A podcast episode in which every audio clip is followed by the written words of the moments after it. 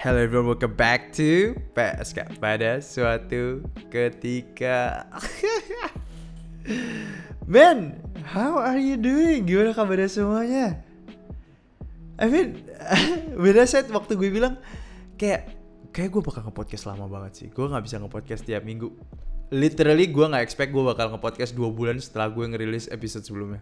Like I swear, gue pikir itu bakal cuman kayak seminggu dua minggu terus gue bikin episode baru. But I'm sorry guys, but you know, here I am. I'm here for you. Gue bakal share pengalaman gue. And yeah, hopefully you can learn something from my experience. So, apa sih ini topik kali ini? Uh, ya, pada suatu ketika. Jadi, tanggal 4 April, ya 4 April bulan ini ada yang nge-DM gue. Oke, okay. uh, hai kak, bahas dong kak di podcast tentang kuliah di jurusan yang gak sesuai dengan passion kita. Oke. Dan gak sesuai dengan hati kita tapi tetap harus dijalanin. Lagi butuh banget nih kak motivasi untuk bertahan di perkuliahan ini. Anjir, gue baru bikin podcastnya 3 minggu kemudian ya. Sorry ya, gue gak tahu lu masih dengerin podcast gue atau lu udah gak bertahan sama uh, kuliah lu. Sorry, but you know. Yang penting gue di sini kan. Oke, okay. akhirnya gue gue balas nih dia ngechat sore kan, gue balas lagi. Oh hello hello, kayak anggapannya udah nggak sayang sama si doi tapi cuman doi yang selalu ada. Gue kasih smiley face. Itu gue gue gue nyari analoginya rada ngejok sebenarnya guys. Lu pada gak ngerti ya? Ya ya udah nggak apa-apa. Jadi abis gitu gue bilang dong kayak, oh for sure can't wait to release the next episode ya tiga minggu kemudian uh, terus let's talk about pilihan hidup hahaha terus dia jawab nih ya kak lagi berat banget nih kuliah tapi hati nggak di jurusan ini. Yes. Terus itu gue gue nggak jawab dong. Soalnya gue pikir kayak anjir gue bakal nge-podcast malam ini anyway. Ngapain gue harus jawab dia? Dan ternyata sorry banget sekali lagi sekali lagi gue baru bisa bikin podcastnya tiga minggu kemudian. But dari cerita itu tuh ngerasa bersalah tadi kalau lu yang lagi dengerin lu lagi dengerin podcast ini kalau lu ngerasa kayak uh, lu salah jurusan santai aja men. Kayak gue kasih tahu ya gue tuh udah pindah jurusan tiga kali selama kuliah. Sumpah tiga kali. Jurusan pertama gue tuh civil engineering yang gue nggak ada passion sama sekali. Tentang bangunan gue nggak even tahu semen itu kayak bentuknya nggak lah lebay anjir. Kalau gue gak tahu sebenarnya bentuknya gimana. Tapi gue bener-bener gak ngerti apa-apa. Cuman you know teknik sipil tuh keren banget waktu zaman gue ya. Gue nggak tahu zaman sekarang. Zaman sekarang kayak kalau uh, anak-anak muda zaman sekarang mungkin kayak data science gitu kali ya. Kalau gue dulu tuh teknik sipil keren sih arsitek keren gitu. Mungkin sampai sekarang ya gue nggak tahu. But anyway uh, pertama gue tuh civil engineering terus habis itu gue electrical engineering karena itu yang paling deket sama civil gue cuma perlu ngambil satu dua kelas lagi buat gue graduate dan ternyata gue juga nggak suka gue nggak suka engineering in general akhirnya gue ngambil matematika. Ya akhirnya gue suka. But then kasusnya kan beda antara gue sama semua orang. To be honest gue lumayan gue bisa bilang laki lah ya. Uh, soalnya kayak satu gue privilege to postpone my graduation jadi tambah setahun. Yang di mana nggak semua orang punya privilege itu buat ngebiayain kuliah mereka buat dapat option nambah setahun di kuliah mereka dari 4 ke 5 gitu. Yang kedua, gue tuh fortunate enough to have college in the US. Yang di mana kalau pindah jurusan tuh nggak nambah banyak tahun. Kan kayak gue pernah bilang deh tentang sistem edukasi or something tahun lalu or dua tahun lalu gitu gue punya gue punya episode. Kalau misalkan di Indonesia kan lu kayak pengalaman teman-teman gue tuh dia udah 2 3 tahun kuliah terus dia pindah jurusan dia harus ngulang dari nol kan. Sedangkan kalau waktu itu gue di US tuh um, lu udah tahun ketiga gitu lu cuma nambah setahun atau dua tahun max. Jadi lu nggak ngulang entirely dari awal meskipun lu pindah sekolah or anything you know. Selama lu di US sama di US oke? Okay? honestly gue sampai sekarang masih kesel sih sama sistem edukasi kita yang di mana anak yang berumur 18 tahun lulus dia disuruh nentuin jurusan yang dia honestly menurut gue harusnya lu kerja dulu baru lu ngambil jurusan kuliah gitu. Kayak kayak menurut gue lu nggak pernah masuk ke dunia kerja terus lu suruh pilih jurusan lu yang mungkin lu harus pegang itu lu harus spend banyak duit, spend waktu lu 4 tahun yang bakal nentuin banyak faktor di the rest of your life gitu. Kayak doesn't make sense, man. Kalau misalkan lu ternyata nggak sesuai dan lu harus pindah jurusan dan akhirnya lu harus ngulang lagi dari awal kayak lu buang berapa tahun lagi? Tiga dua tiga tahun lagi nambahan gila men sistem edukasi Indonesia. But anyway you know what? Gue nggak mau ngeranting about Indonesian education system. Gue udah pernah ngelakuin hal ini Jadi oke, okay, back to the topic, oke. Okay. Uh, talking about pilihan hidup, oke. Okay. Uh, just so you all know, buat kalian yang masih sekolah kayak SMA ataupun kuliah, percaya sama gue, ini masalah tuh akan terus ngehantuin hidup kalian sampai mati. Lol. Unfortunately ini fact yang harus kalian pegang. I mean, even selalu pada lulus itu, lulus kuliah, menurut pengalaman gue nih ya, based on my empirical observation, malah lebih parah men waktu lu udah kerja tuh. Kayak gue kasih contoh nih, ya, gue kasih contoh, gue kasih contoh. Misal nih, lu udah kerja selama kayak berapa ya? Lu 30 awal, let's say lu 21, 22 lulus, ya kan? uh, eh, 30 awal lah 10 sampai 15 tahun lah 10 tahun lah let's just say uh, 10 tahun di suatu perusahaan ya. Kayak misal lu dapat bagian yang sesuai sama major lu accounting. Kerjaan paling membosankan kerjaan yang di office nih paling banyak midlife crisisnya ya kan? Ambil lu ambil accounting dan lu ngerasa kayak anjing ini bukan passion gue banget nih. Lu udah umur 30 nih. Ceritanya kalau lu cowok enggak lah cewek juga bisa sih. Kayak lu baru nikah oke? Okay?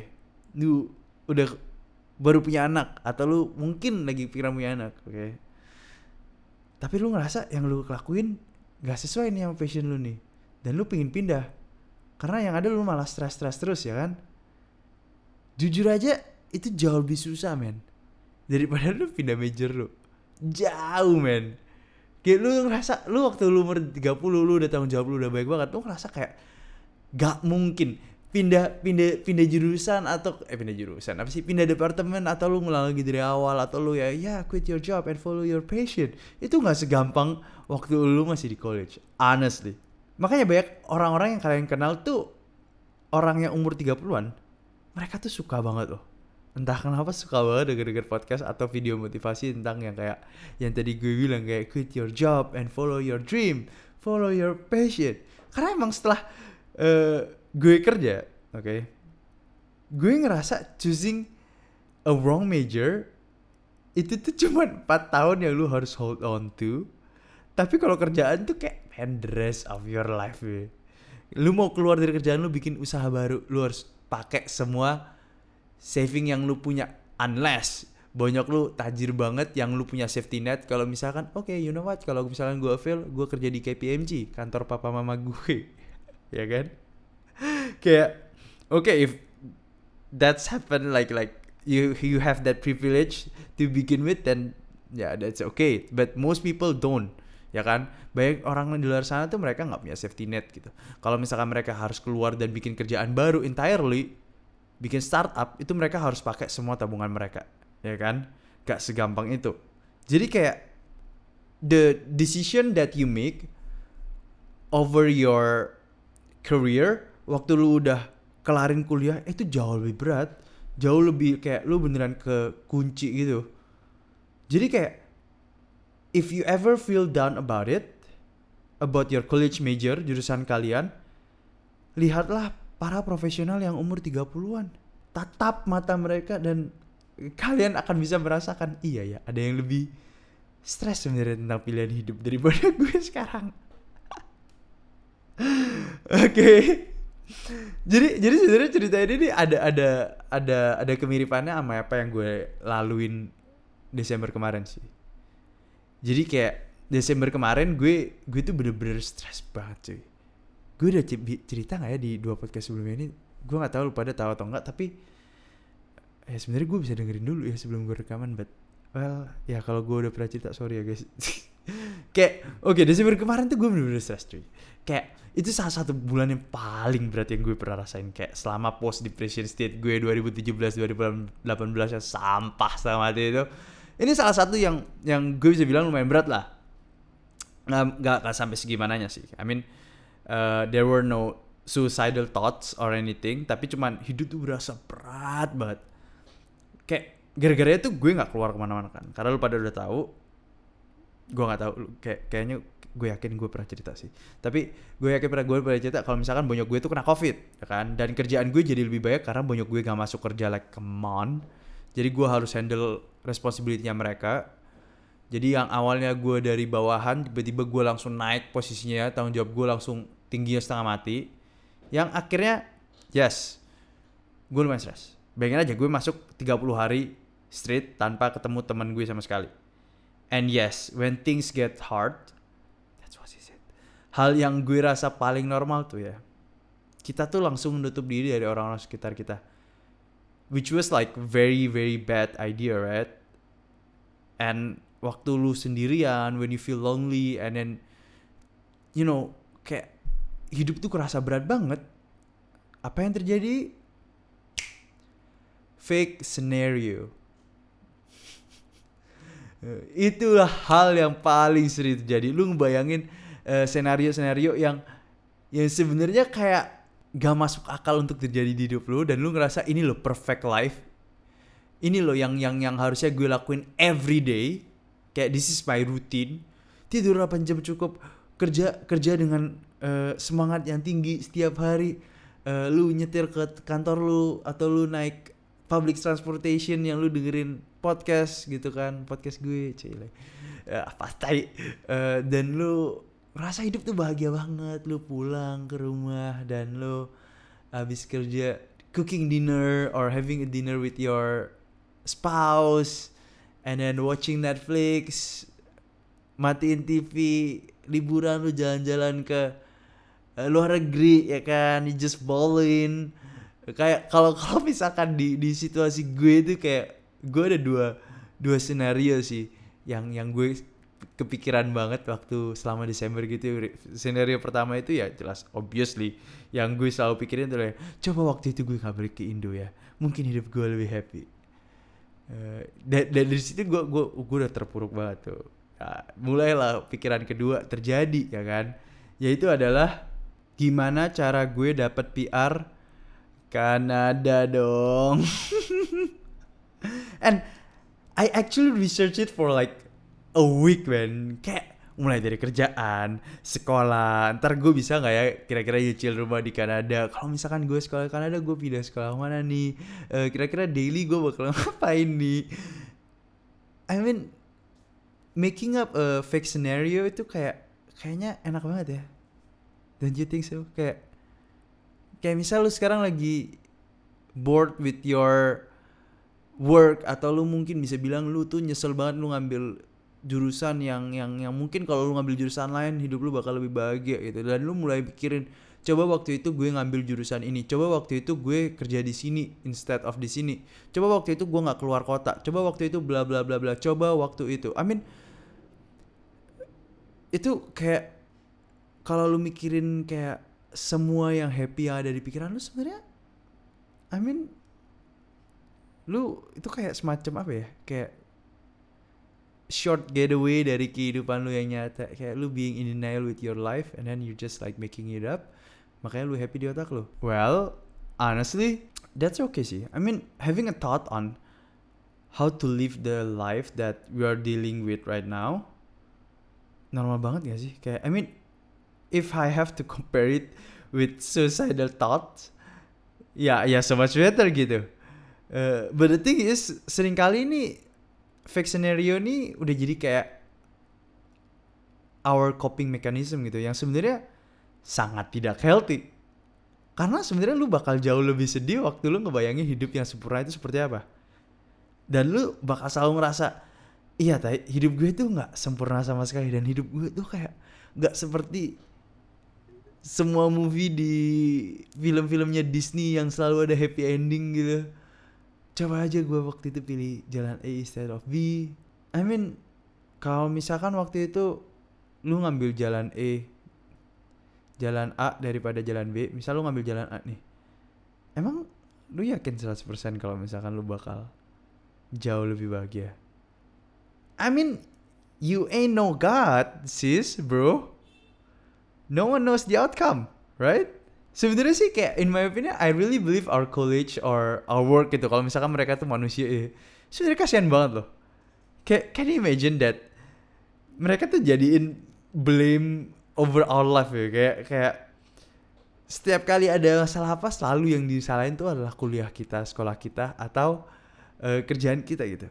I guess that's how our society works hal pertama yang selalu jadi jalan keluar dari permasalahan hidup adalah uh, pindah major or pindah kerjaan and of course don't forget this extra seasoning ya kan? Extra salt yaitu adalah follow your passion. That's the sad part about our, our, our society right now yang kayak orang-orang zaman sekarang semuanya kayak gitu rata-rata. I mean a quick recap you know. Kalau misalkan lu pada belum pernah dengerin episode gua dua tahun lalu lu pada pendengar baru gue pernah bahas based on bukunya Grit buku Grit by Angela Duckworth. No one actually di situ dia bilang no one actually have an idea of his or her passion. Kayak whenever they started it gitu. Kayak most people would take years to find the, the dalam kurung dalam tanda kutip passion that they're looking at. Oke okay. jadi kayak lu harus mulai sesuatu yang baru lu harus jadi ini tuh habit lu harus tracking.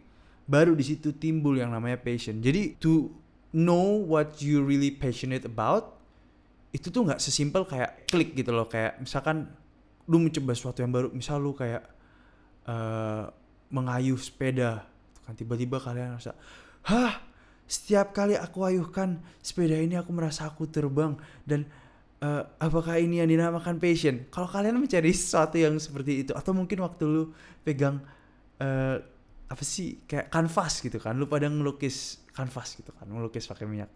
Terus kalian kayak waktu stroke pertama kalian kalian uh, apa sih namanya itu kayak letakkan pada kanvas itu kalian langsung merasakan hah? Apakah ini yang dinamakan passion gitu? Tidak tidak seperti itu ya dinamakan passion jadi kayak sering kali uh, gimmick passion ini yang ngebuat sebenarnya kita ngerasa kayak oke okay, orang lain di luar sana udah nemuin passion mereka. Dan gue belum nemuin passion gue. Dan kayaknya hidup gue bakal lebih sempurna dan gue lebih bahagia kalau misalkan gue nemuin passion gue. Ya kan? Dan lu berpikir passion yang mereka temuin tuh kayak gitu enggak men. Passion yang mereka temuin tuh rata-rata nggak kayak gitu. Through the work through di through discipline and through like making all these things into habit gitu. Dan mereka tumbuhin cinta mereka atas apa yang mereka lakuin. Bukan tiba-tiba datang cintanya langsung gede gitu. Nggak nggak kayak gitu. I mean ya yeah, I I agree gitu. If we never try we never know. And that is so true. But think again you know. Kayak how do you know if you're working on if what you're working on right now ternyata bukan passion kalian. What if kalau ternyata what you're working on right now itu ternyata bakal jadi passion kalian in 5 or 10 years. I, I mean I'm I'm I'm not saying that you should always hold on to it, hold on to whatever you guys are doing right now. Tapi coba analisa masa hidup kalian yang kalian punya gitu. Soalnya yang tadi gue bilang, masalah taruh kerjaan atau sekolah sebagai victim dari masalah kita itu normal banget di semua orang. Coba coba kalian kayak mulai tulis jurnal kenapa lu pada lagi sedih? Kenapa nih gue lagi sedih nih right now or stressed out? Apa karena emang gue nggak suka yang gue kerjain sekarang? Atau misal kayak masalah nilai gue yang kurang bagus atau mungkin gue kurang tidur? Itu sebenarnya ngefek banget loh sama mood. Yang biasanya gue tanya, gue tanya ke diri gue sendiri, apakah kalau misal gue pindah ke negara lain, kerjaan, sekolah, gue bakal bisa lebih happy? Atau emang sebenarnya bukan lokasi dan tanggung jawab kerjaan? Masalah sebenarnya. Biasanya gue selalu nanyakan hal itu ke diri gue sendiri sih. And many times setiap kali gue habis nanyain hal-hal itu ke diri gue sendiri gue langsung tiba-tiba kayak ngerasa kayak iya ya sebenarnya masalahnya bukan it's not about the location it's not about like uh, the work but it comes within me within myself So I no matter where I am, kayaknya masalah ini bakal terus-terusan terjadi. Kayak misal lu pada sekarang lagi kepikiran tentang jurusan kuliah kan. Kalau misalkan kalian pindah kuliah jurus jurusan kalian kalian pindah, apakah kalian bakal tetap di situasi kayak gini atau enggak gitu. Jadi menurut gue sebisa mungkin jangan jadikan kerjaan kalian atau misalkan kayak college kalian ini sebagai victim yang gitu. Coba uh, recap dulu apa sih yang bikin kalian stres ini? Bisa nggak sih ini dibenerin semuanya? I mean uh, back again kalau misalkan lu pada udah gue nggak bisa kasih. Setiap orang situasinya beda ya. Cuman kalau menurut gue itu kayak um, jurusan kalian tuh ngefek sih sebenarnya sama sama dari mana pada lulus jurusan kalian itu apa itu bakal ngefek sama kerjaan buat kalian dipanggil buat interview itu bakal ngefek banget oke okay. tapi mau setinggi apa pun jurusan kalian IP kalian ujung-ujungnya lu pada bakal kalah sama namanya kekuatan orang dalam mau di Amerika mau di Indonesia. Namanya orang dalam itu selalu paling kuat cuy. Itu lu udah nggak bisa ngalahin. Oke, jadi maksud gue kalau misalkan lu pada ngerasa kayak emang ternyata ini bukan passion kalian dan kalian benar-benar muak dan kalian nggak bisa kayak ngeliat kayak uh, buktinya gue udah pindah tiga kali gitu, uh, tiga kali jurusan. Dan alasan gue pindah jurusan pun juga karena waktu itu gue, nah ini ini juga simple trick oke, okay? gue waktu itu magang di banyak cabang gitu, banyak kayak banyak industri yang beda. Setiap kali gue magang itu gue magang bukan nggak disuruh sekolah loh ya. Jadi gue magang sendiri. Jadi gue cuma pengen ngeliat apa sih yang sebenarnya gue suka gitu. Waktu itu terakhir kali gue sebenarnya dibilang tiga juga? Enggak sih gue ada gue sebenarnya waktu itu pengen masuk ke aktuari juga. Tapi waktu gue magang di aktuari gue udah kayak ah, men gue gak mau sih kerja corporate kayak gini terus terusan nah makanya kalau kalian emang beneran pindah kalian bener-bener harus tahu tuh uh, buat untuk untuk kalian yang yang yang masih SMA dengerin ini lu pada kalau bisa cari tahu benar apa yang bakal lu lakuin di uh, jurusan yang kalian ambil. Misal lu pada uh, situasi gua waktu itu aktuari lu pada tahu tuh aktuari kerjanya bakal ngapain. Jangan cuman sekedar lompat karena kalian nggak bisa gitu. Tahu tahu tahu bedanya gak sih? Uh, so yeah I guess that's it. Uh, rekomendasi gue make sure kalau pada emang mau lompat ke jurusan lain make sure uh, cari tahu dulu bener-bener apa sih jurusan lain itu. Jangan sampai make si mistake. Atau kalau misalkan lu pada gak mau pindah dan lu pada waktu udah udah ngerasa kayak burn out banget worn out banget waktu lu pada lulus kayak IP kalian ternyata jelek gitu kan jangan khawatir masih ada kekuatan orang dalam carilah teman sebanyak-banyak mungkin. Kalau bisa cari yang tua yang muda pokoknya campur deh intinya teman kalian banyak koneksi kalian tinggi kalian juga bisa ujung-ujungnya masuk ke uh, industri yang kalian mau. So intinya don't don't give up you know. Just hold on to your life. Everything's gonna be okay. So that's it for the podcast today guys. Akhirnya gue nge-podcast lagi. Uh, kayak podcast berikutnya uh, bakal datang di waktu yang sangat dekat gue gak mau jinx this. But yeah. Uh, that's it for the podcast. I'll see you guys next time and see ya